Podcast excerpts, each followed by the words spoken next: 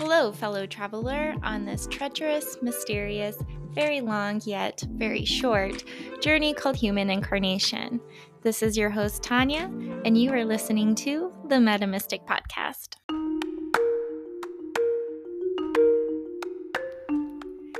Hello, and welcome to the second episode of the Metamistic podcast. This is your host, Tanya, and uh, thank you so much for being here. I truly appreciate all of the amazing uh, messages and comments we've received on the first episode, and I really appreciate everyone for taking the time out of their day to listen to this podcast. Um, if you feel so inclined, you can support this podcast by um, subscribing on whatever platform you listen to this on. And if you write us a review, it would really help us to grow this podcast. And uh, just to begin this episode today, I wanted to take a moment to acknowledge that the twenty twenty holiday season is in full dang effect.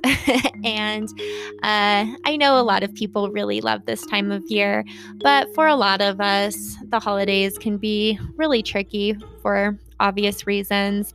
Um, and that and that's in normal times, uh, not in the context of a global pandemic, which is what we are dealing with this year.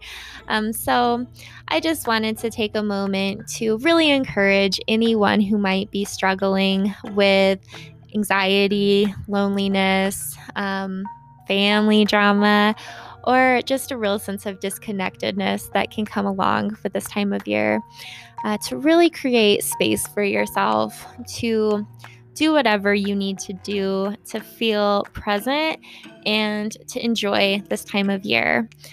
Um, I know for myself, since my parents passed away, the holidays have always brought a lot of heavy feelings. And um, when we look out into the world and there's so much illness and isolation happening this year, and those feelings can really feel compounded. Uh, but something that's helped me quite a bit is to develop new traditions around the holiday season that are focused on being present and just enjoying the beauty and inherent magic in this time of year. Um, in my neighborhood, and I've noticed this um, in a lot of different neighborhoods around my town, people are just really killing it in the decorations department, uh, because that's at least one thing we can have this year, right? Um, so one of the traditions I've developed uh, this year is to just every night spend some time walking my puppy in my neighborhood and um, just walking silently with my dog with no distractions, no music, no podcasts, but to just really take in the scenery and get present and just feel um, some sense of holiday magic that just is inherent in this time of year.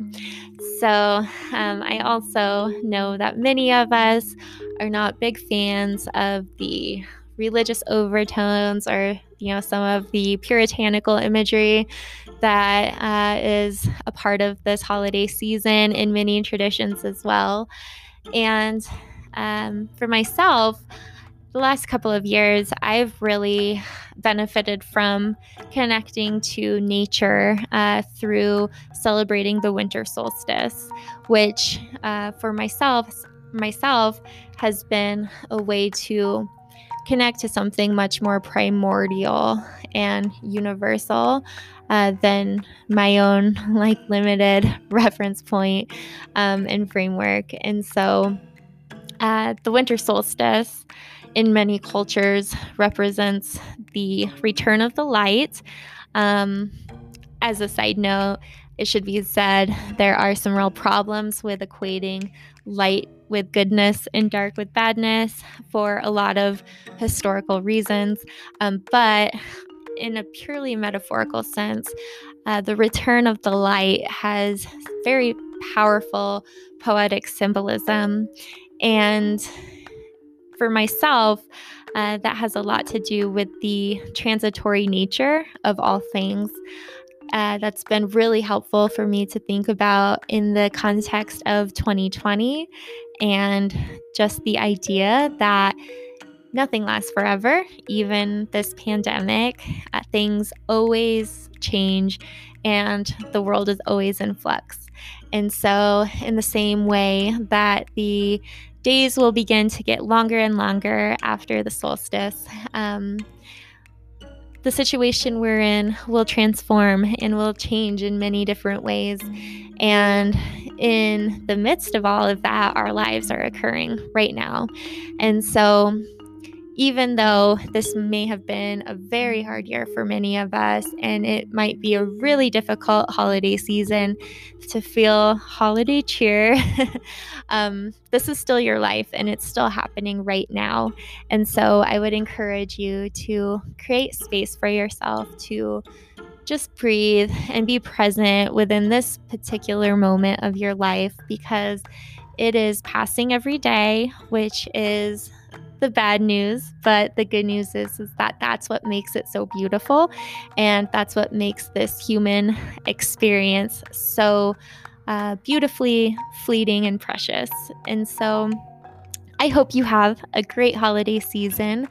I will be seeing you in the new year with some new episodes, but first we have this very exciting uh, episode with the amazing Lindsay Hanlon.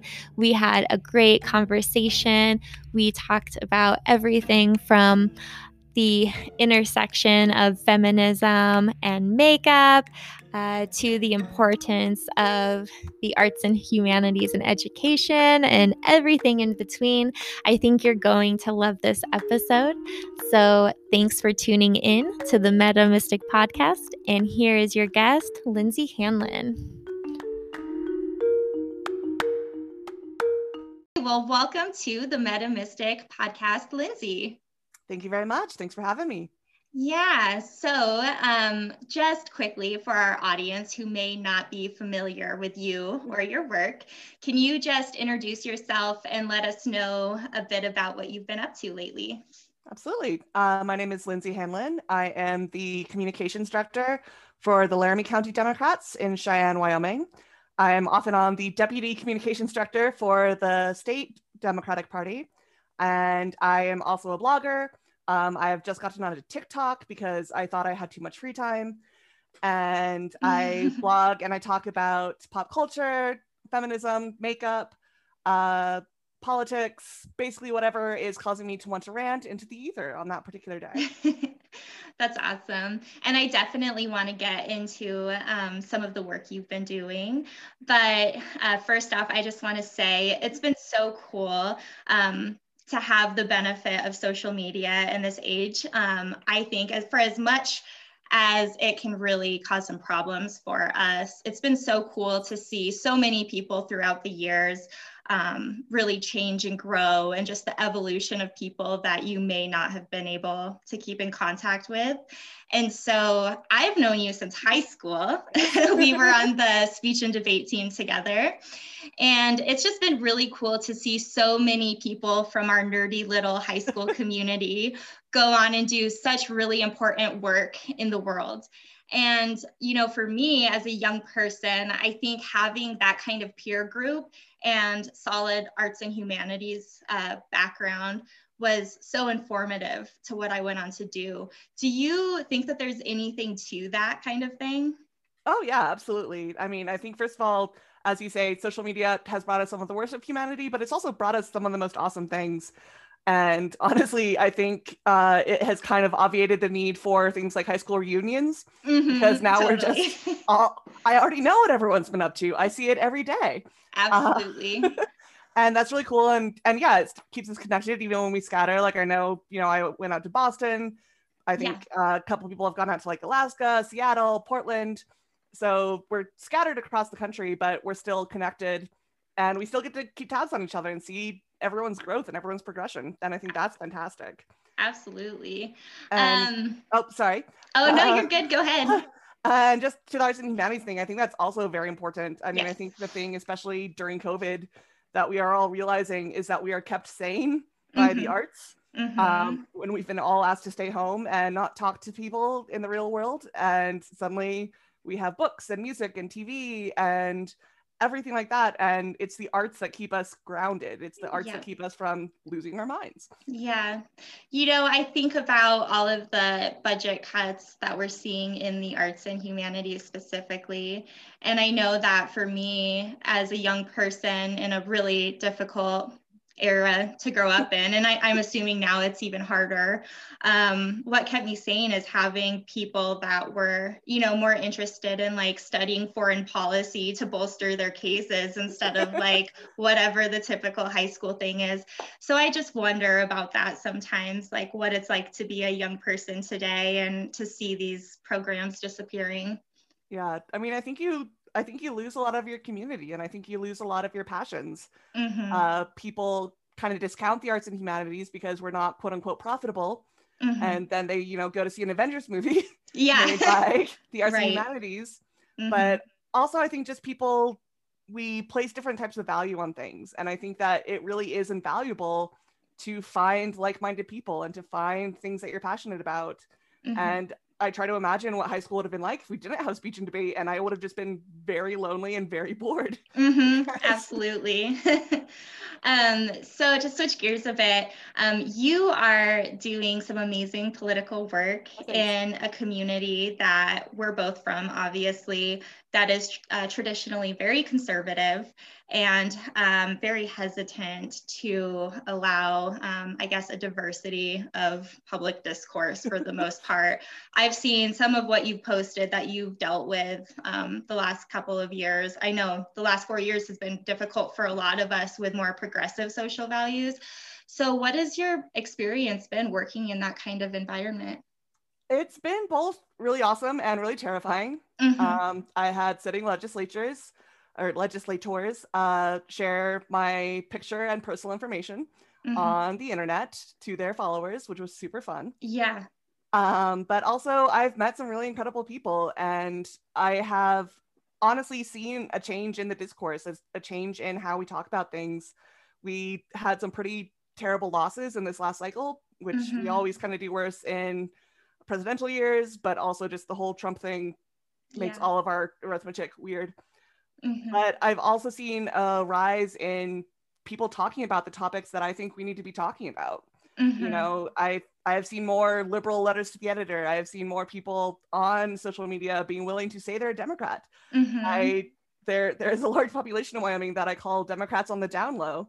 they, they are registered Democrats, mm-hmm. but they're not going to talk about it at work. They're not going to talk sure. about it with their friends because they're afraid. And mm-hmm. they're afraid that they're going to get hassled, or that they're going to get disowned, mm-hmm. or that they're going to get, um, you know, publicly humiliated, which mm-hmm. does happen. All those yeah. things do happen.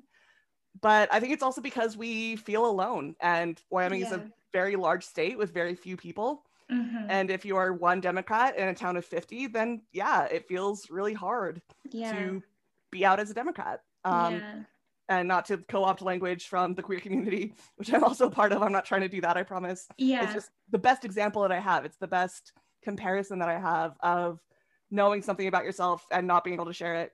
Mm-hmm. And so I think, again, social media does amazing work mm-hmm. where we can connect with Democrats from Lander, we can connect with Democrats from Afton, mm-hmm. and we can make sure that we are all part of a larger community.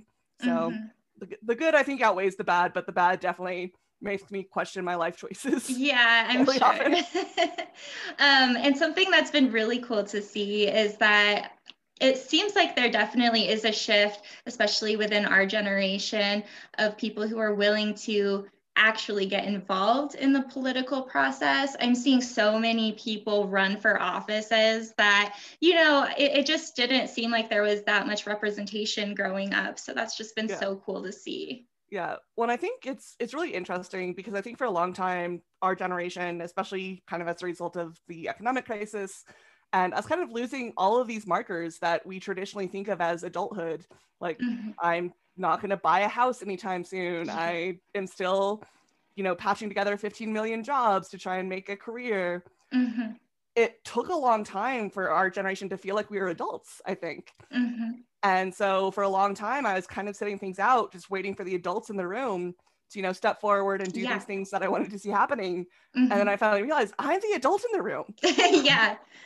And so I think that we're a lot of us are coming to that realization of, you know, this is not going to get fixed for us. We have to be an active part of this process, mm-hmm. um, because we're the we're the only ones who can step forward right now. You know, Gen mm-hmm. Z is fantastic, and they're killing me on TikTok, and they're going to do amazing things. But they're also, you know, still children and teenagers and young adults, yes. and it's unfair to ask them to change the world mm-hmm. while we like sit back and eat popcorn. Right. So, yeah. Um, and so something that I've really uh, loved to see about your social media presence is that you are representing so many important ideas, intersectionality, feminist ideals, um, you know, L G B T Q I A rights. Um, but you also have a great way of putting in a lot of lightheartedness and joy and creativity. Like you have your makeup of the day posts that are always so fire. And so I think you found a really great balance of talking about, you know, the meat and potatoes issues, but also making it fun and giving something, giving people something, you know, a little bit more lighthearted to keep coming back to. So I'd love to hear about what your relationship has been like and your journey um, with just engaging with social media the last couple of years. Yeah, absolutely. Uh, so I have been blogging off and on for about four or five years. Um, basically, once I left Boston, um, I had a lot of things I wanted to shout at people and no one to shout them to. Mm-hmm. So I started doing the Feminist Friday posts for one of my friends' blogs, where I basically just got free reign to rant about whatever I wanted to rant about. And one of the things that I learned pretty quickly is that, you know, I have to put myself into this work. I have to put myself, even if I'm not, you know, signing this with my name, which I wasn't at the time, because I was like, I'm moving to Wyoming and want to get hired someday. Mm-hmm. Um, I I still have to put my personality in, or else it's just, you know, facts. It's just dry. It's just, this is a news recap. Yeah. And I think I de- definitely developed a voice through that, and developed a voice through, honestly, like Facebook is still my go-to. If I just mm-hmm. have a thought that I want to dash off, then it's going to go there. Mm-hmm. But I also attribute it somewhat to what I call uh, the fact that I'm an optimistic nihilist, mm-hmm. which, is, which is that I am pretty sure that everything is going to end terribly, but I don't want that to be an excuse to not try and not try to bring joy to the world. Mm-hmm. Um, like there's actually something kind of freeing about knowing that whatever you do is probably going to end badly, but like, screw it then. Like, let's sure. just have fun. Yeah. And so uh, when I started getting interested in makeup in the last couple of years, as I started kind of exploring my gender, then exploring my sexuality, mm-hmm. and kind of trying to figure out what all that meant for me, I fell down a YouTube wormhole of makeup commentary and makeup commenters and makeup tricks. And I started doing a lot of makeup, and I started watching a lot of this stuff.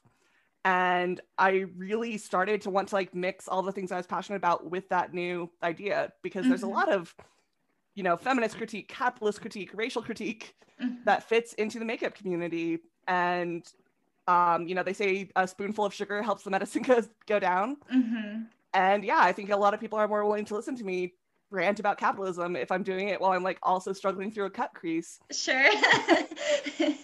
And so that has been kind of my my aim, and I just, there's only so far you can get with talking about sadness, which I, you have mm-hmm. to talk about. The world is messed up in a lot of ways, mm-hmm. but you have to have kind of the other side of it, which is the world is messed up, here's a thing we can do to fix it, or the world is messed up, here is the thing we should try, even if it's going to fail, because otherwise you just end up with apathy and mm-hmm. depression, and that doesn't get us anywhere. Right. Um, and I know that especially within this last year, it's been really hard for so many of us to remain motivated, to be productive, to be engaged in the work that we're doing, let alone politics and trying to be agents of change when our world yeah. is falling apart. It, it can be very scary. So have you developed any strategies for being productive when things are crazy? Uh, a couple. Um, the first is that I do let myself have a few days where I'm just not productive. Um, mm-hmm. I think that we as a society place a really big burden on, if you are not productive, you are not valuable. Mm-hmm. And that can mess with your head really badly. Mm-hmm. And so it's important to know that at least every once in a while, you are allowed to just kind of sit there and mope and yeah. be sad that the world is kind of on fire. Yeah. Um, and I think you need those days, because otherwise we, it's kind of like how um, when people have illnesses and we kind of have this like bright-sided um, discourse of, oh, they're a fighter, they're a warrior, mm-hmm. they're going to get through this with a smile on their face. Like, sometimes you just want to scream. Like, mm-hmm. if you're chronically ill or there's something going on, sometimes you just want to scream. Mm-hmm. And you need to be allowed to do that. You need to be allowed to be unhappy sometimes. Mm-hmm. Um, but the second thing that I've done is uh, get a therapist. yeah, yes, love and, that. um, and uh, she talks to me a lot about what she calls zones of control, which okay. is focusing in on the things that you personally can have some effect on. Mm-hmm. Because otherwise you do start feeling completely overwhelmed and completely out of your depth. And so for me, a zone of control is I can get this document edited today, and then I will feel accomplished, and this will have happened, and will be good. Or I can slowly start to affect politics if I am sending, you know, three Facebook messages out a week to potential volunteers. Mm-hmm. And the goal is never finish all of my work all at once, or, you know, change the political discourse of all of Wyoming. Right. Because those are tasks that are way above me. Sure. But there are small things that I can focus on and I can control to make myself feel better, mm-hmm. essentially. Um, and just, you know, remembering to take care of yourself. Again, yeah. I think just in general, we don't put a high value on just being good. Um, mm-hmm. Us just being good to ourselves. So, you know, mm-hmm. petting my dog, mm-hmm. uh, listening to music, going outside when it's not snowing. Yeah. uh, uh, just doing those things that remind me that, like, I'm still a person, that I am still valuable and enough myself mm-hmm. without having to also be doing something. Yeah, I think that's solid advice. And I I love how much, especially during the times of COVID, um, there has been much more of a discussion about self-care. Mm-hmm. Something I wanted to get your thoughts on, though, um, is this really concerning trend that I'm seeing in a lot of the spaces that I run in, which are, you know, traditionally very, very granola, like yoga, wellness communities that are taking the self-care concepts almost to this like libertarian extreme where things are extremely individualistic. And, you know, at their most extreme, we're seeing people who are, you know, yoga practitioners propagating QAnon conspiracies. And it's just, it's very strange and very weird. So are you noticing a trend in like the rise of individualism in this time? And what do you think that's all about? Yeah, yeah. I think just in general, I th- So self-care, like almost everything else in our world, has been co-opted by individualism and by capitalism. Mm-hmm. And so self-care is starting to not mean, you know, do the thing to make you feel better in this world and like get you back in the game. Mm-hmm. Self-care has become buy these really expensive crystals mm-hmm. that are not ethically sourced mm-hmm. and, you know, go on this yoga retreat and like, yeah, there's a pandemic, but you need this for you. Right. Um, and so we kind of see both of those things happening. And I think part of it is we don't think of ourselves in terms of our community. Like mm-hmm. for me, self-care is, you know, it's, you know, taking a minute to think, taking a minute to sit back, but it's also talking to my friends mm-hmm. because for me, taking care of the self also means taking care of my community. Mm-hmm. And I think we've, we're just encouraged not to think that way. We're just encouraged to think in a very, you know, freedoms without responsibilities sort of way.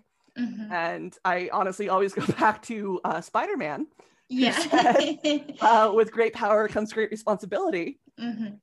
And I think that we do have some incredible options and choices and freedoms in this world, but they all come with the necessity to also think about other people. Mm-hmm. And yeah, the the rise of just this, I got mine, so F you mm-hmm. uh, kind of culture. Yeah.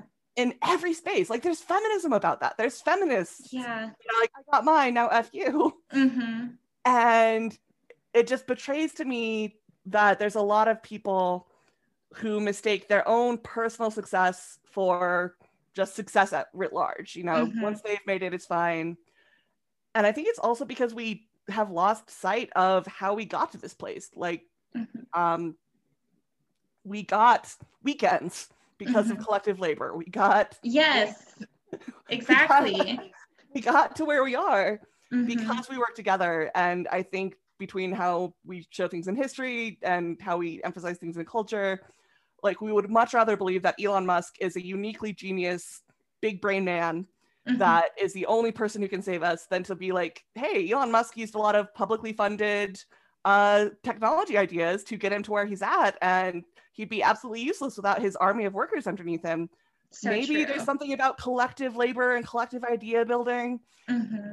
And we don't like that. We don't like that narrative. And what's so paradoxical about it is that these movements around, you know, highly individualistic, like wellness culture, yes. holistic nutrition, even the anti-vaxxer movement, are offering a sense of community yes. by, you know what I mean? Yeah. And, it, and it gets yeah. very ideological and almost culty so quick. So yeah.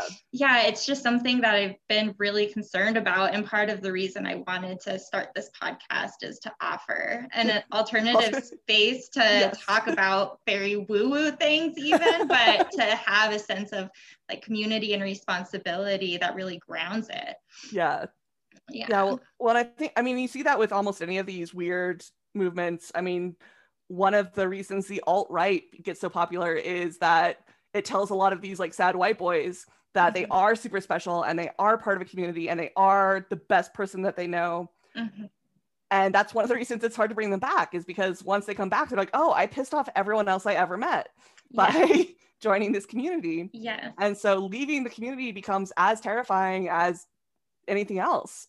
Mm-hmm. Um, and yeah, we have echo chambers and algorithms and all kinds of things that make it easier to only see the opinions that we want to see and only yes. hear from the people we want to hear from. Yes.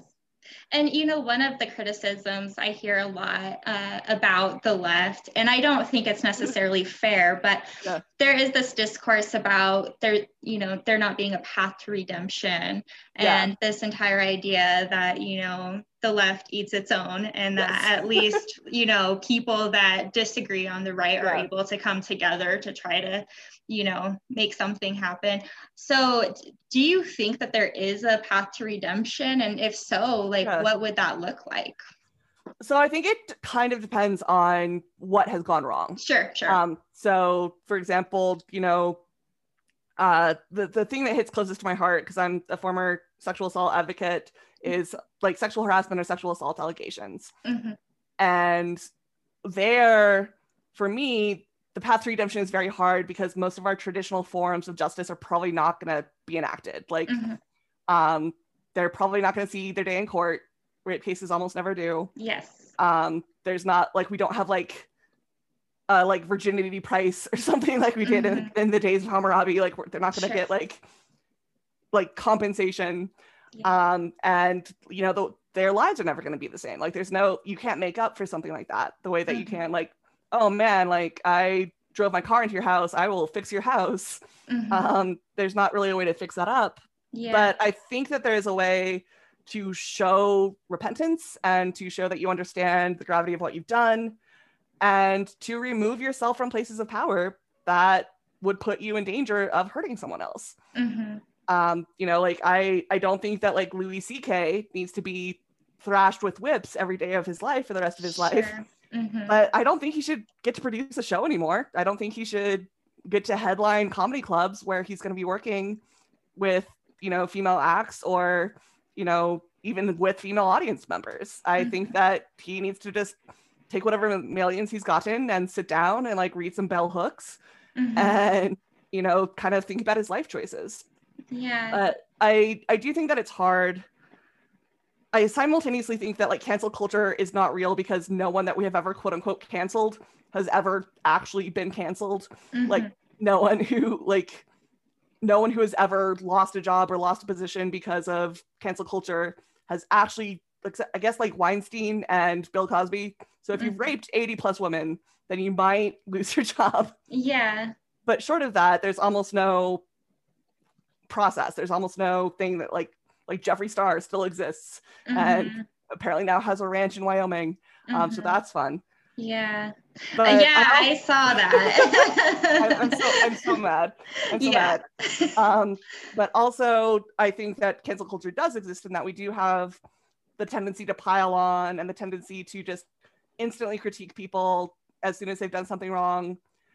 And I think that part of it is we have a tendency to confuse destroying someone with critiquing someone.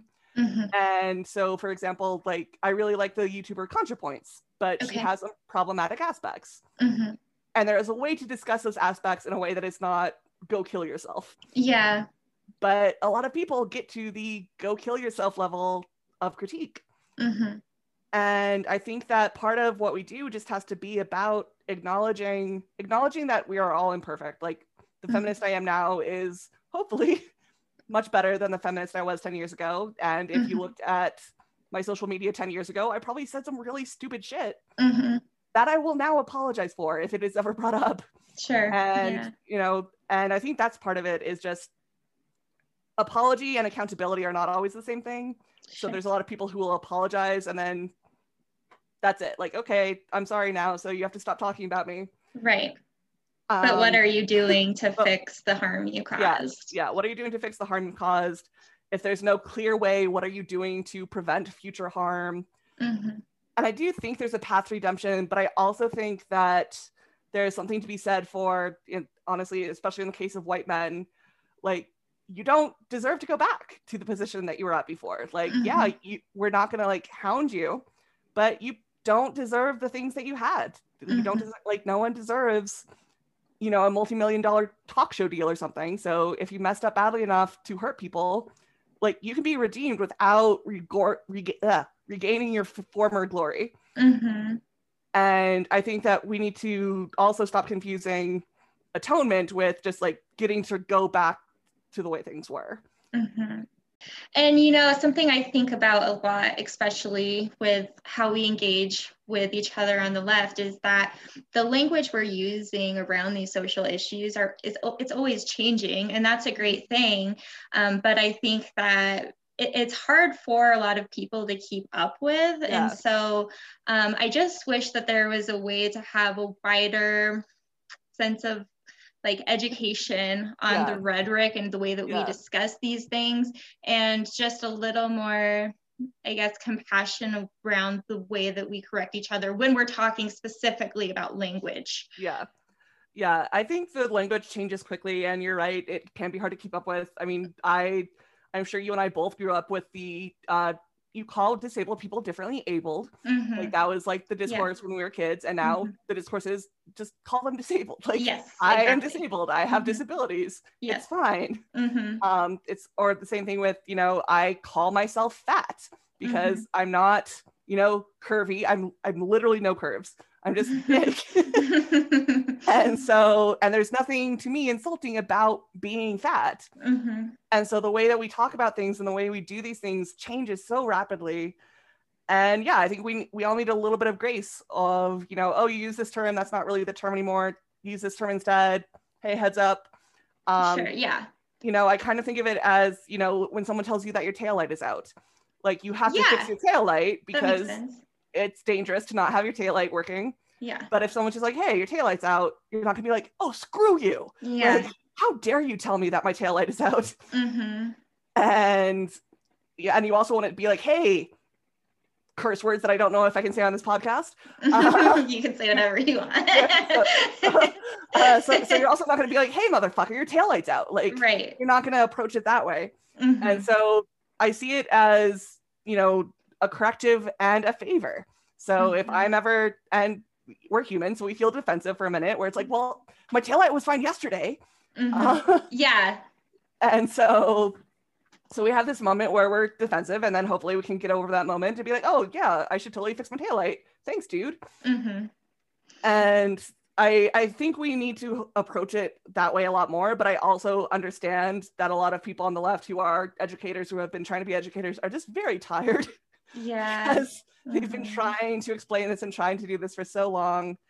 And it especially, you know, it seems like every other day there's someone coming out of the woodwork to be like, I don't, I don't believe you. I need you to deliver a ten page essay with cited sources on why you are right and I am wrong. Mm-hmm. And you just won't go, Google exists. Mm-hmm. Google exists and it's right at your fingertips and there's so much you can be doing.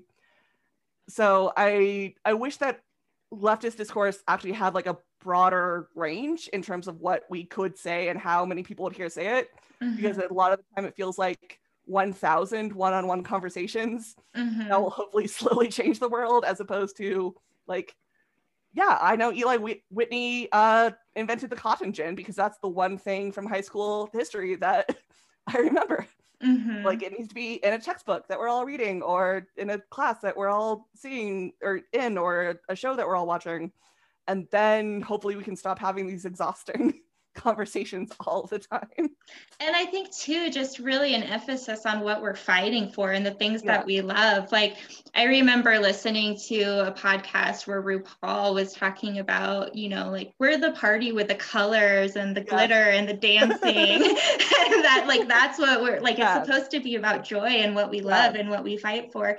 And so many times it just seems like, I mean, I, I also agree. I don't yeah. think that cancel culture is as much of a thing as we we have the reputation for, yeah. but it, it can get a little snarky out there. Oh, yeah. Yeah. Well, so. It can get snarky. And it and like you say, like we can lose sight of why we're doing what we're doing. Mm-hmm. Like I'm not I'm not telling anyone they're using the wrong language because I want to like own their ass with facts and logic. Mm-hmm. Like mm-hmm. I'm telling them that I don't like what they're doing because I want them to be a better person and a more fun part of our community. Yeah.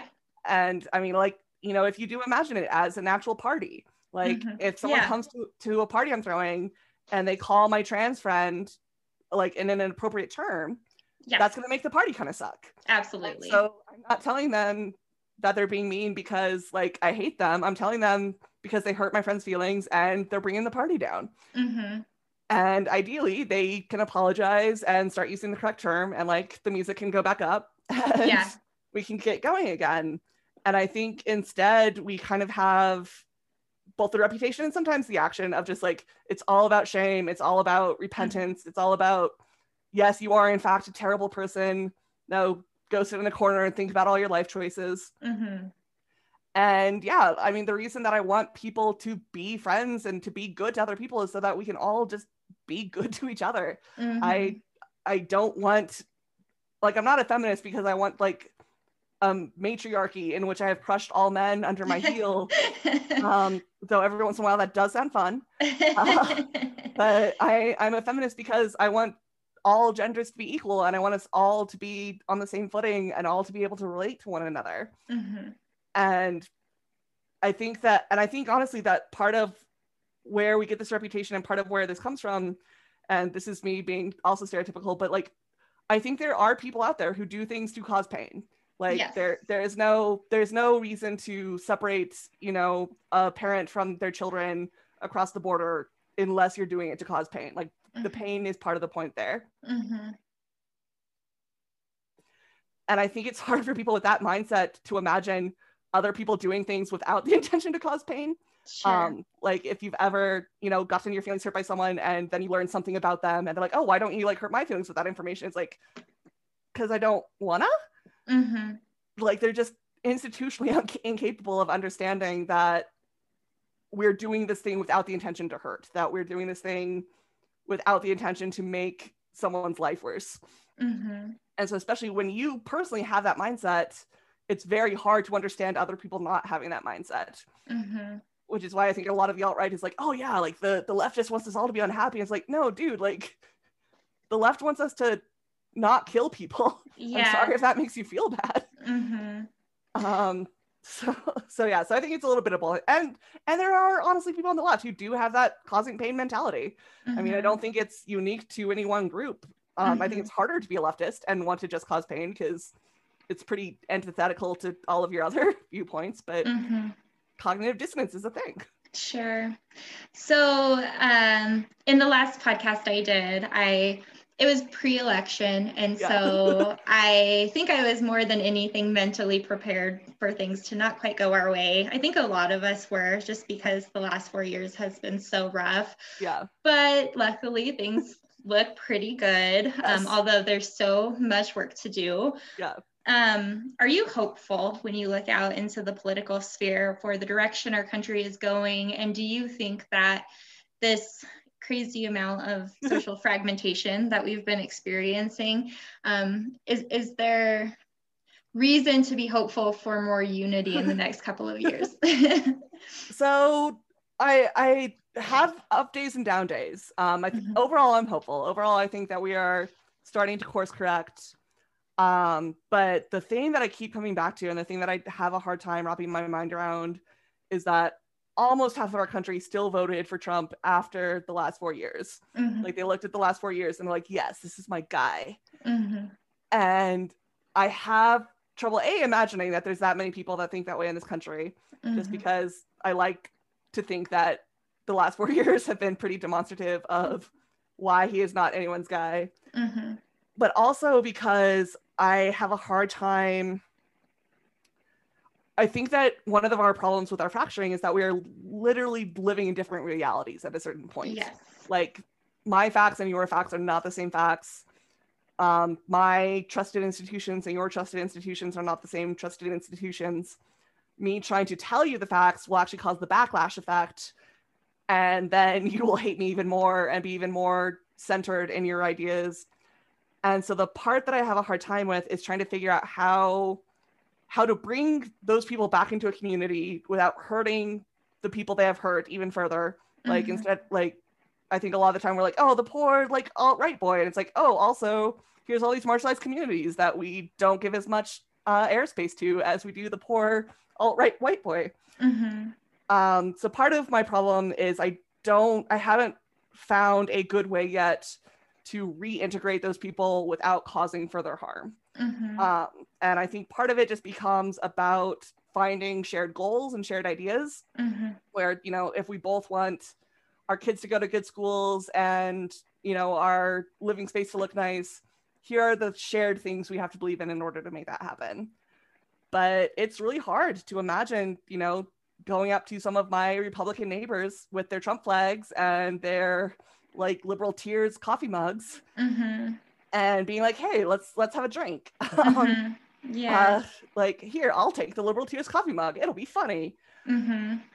So I, I am hopeful, but I also am concerned, just because I think that, and I don't even necessarily think that it's um a new thing. I think a lot of these splits existed, mm-hmm. but I think especially in the age of technology we're in and the media age that we're in, it is just very easy to, like we said before, lose sight of the fact that you're in a community. Mm-hmm.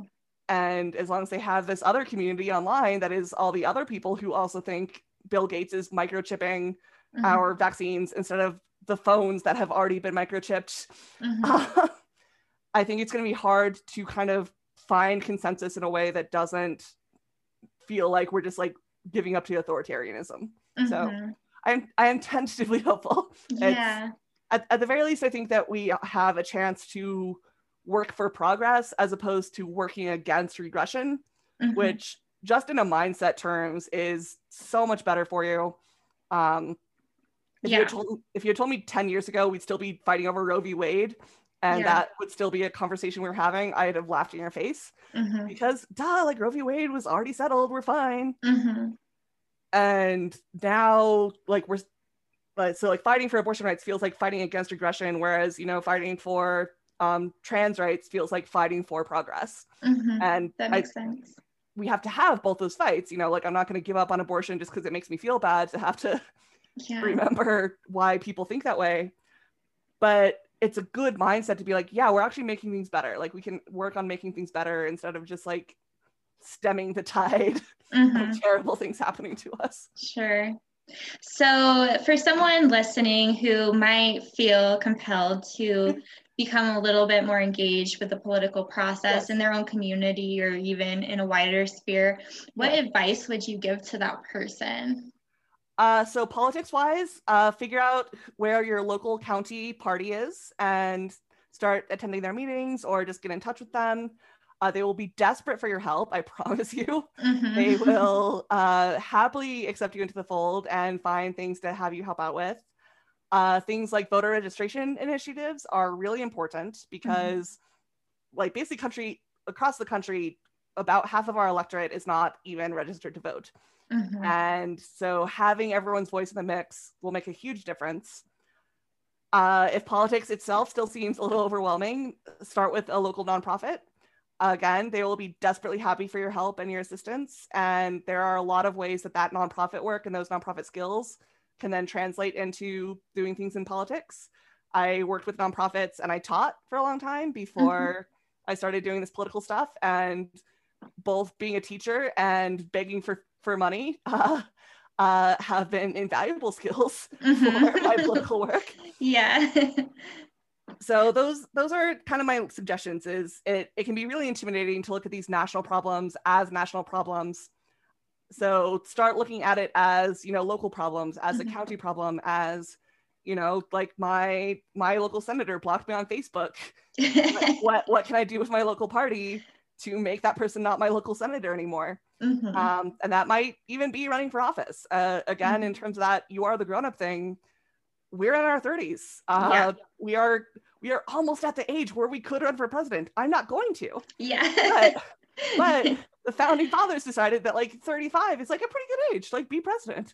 Mm-hmm. So when you think of it, when you think of it in those terms, like, yeah, that's us. That's, we are the people who are the right age and are the right maturity level, hopefully, mm-hmm. to be running for office. And I can also say personally from some of the legislators I have seen uh, on Facebook and things like that, it is not a high bar. Like mm-hmm. you do not have to be well-read. You do not mm-hmm. have to be... Yeah. well-educated. Mm-hmm. You do not have to be nice. Um, mm-hmm. You should be all those things. Our mm-hmm. best politicians are these things. Mm-hmm. But uh, I think we all have a lot of imposter syndrome. We're like, oh, like that, like better people than me mm-hmm. are, you know, people in office. And someone who went to high school with you and I is our representative right now. Mm-hmm. Um, you know, like yeah. that, we are them. Mm-hmm. So, so just think about where you want to see something change and kind of focus on the local level where you think you can have the most effect. I love that. Um, well, to go ahead and close things out, are there any last minute thoughts you'd like to leave our audience with today, Lindsay?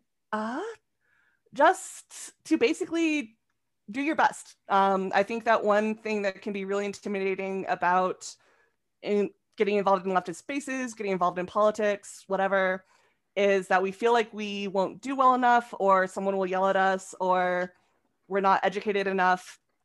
And the first step is always just to try and to do your best. There will always be something that you can do, and there will always be some way that you can help out a greater cause. And just trying and being willing to try and put some effort into it is all that anyone can ask of you. Amazing. I love that. So um, with that, we'll go ahead and close out the podcast. I will have all of the links for uh, Lindsay's information to follow her on social media and check out all of the work she's doing in the show notes of this podcast. So Lindsay, thanks for being here. Thank you for having me. Thanks for tuning into the Metamistic podcast. You can connect with us online on Instagram at the handle at MetamysticPod. You can connect with me, Tanya, at YouMetaWork on Instagram, or you can shoot us an email at metamysticpod at gmail dot com. Until next time, be good to people, be good to yourself, stay away from cults, and take some time today to get hella meta. Bye!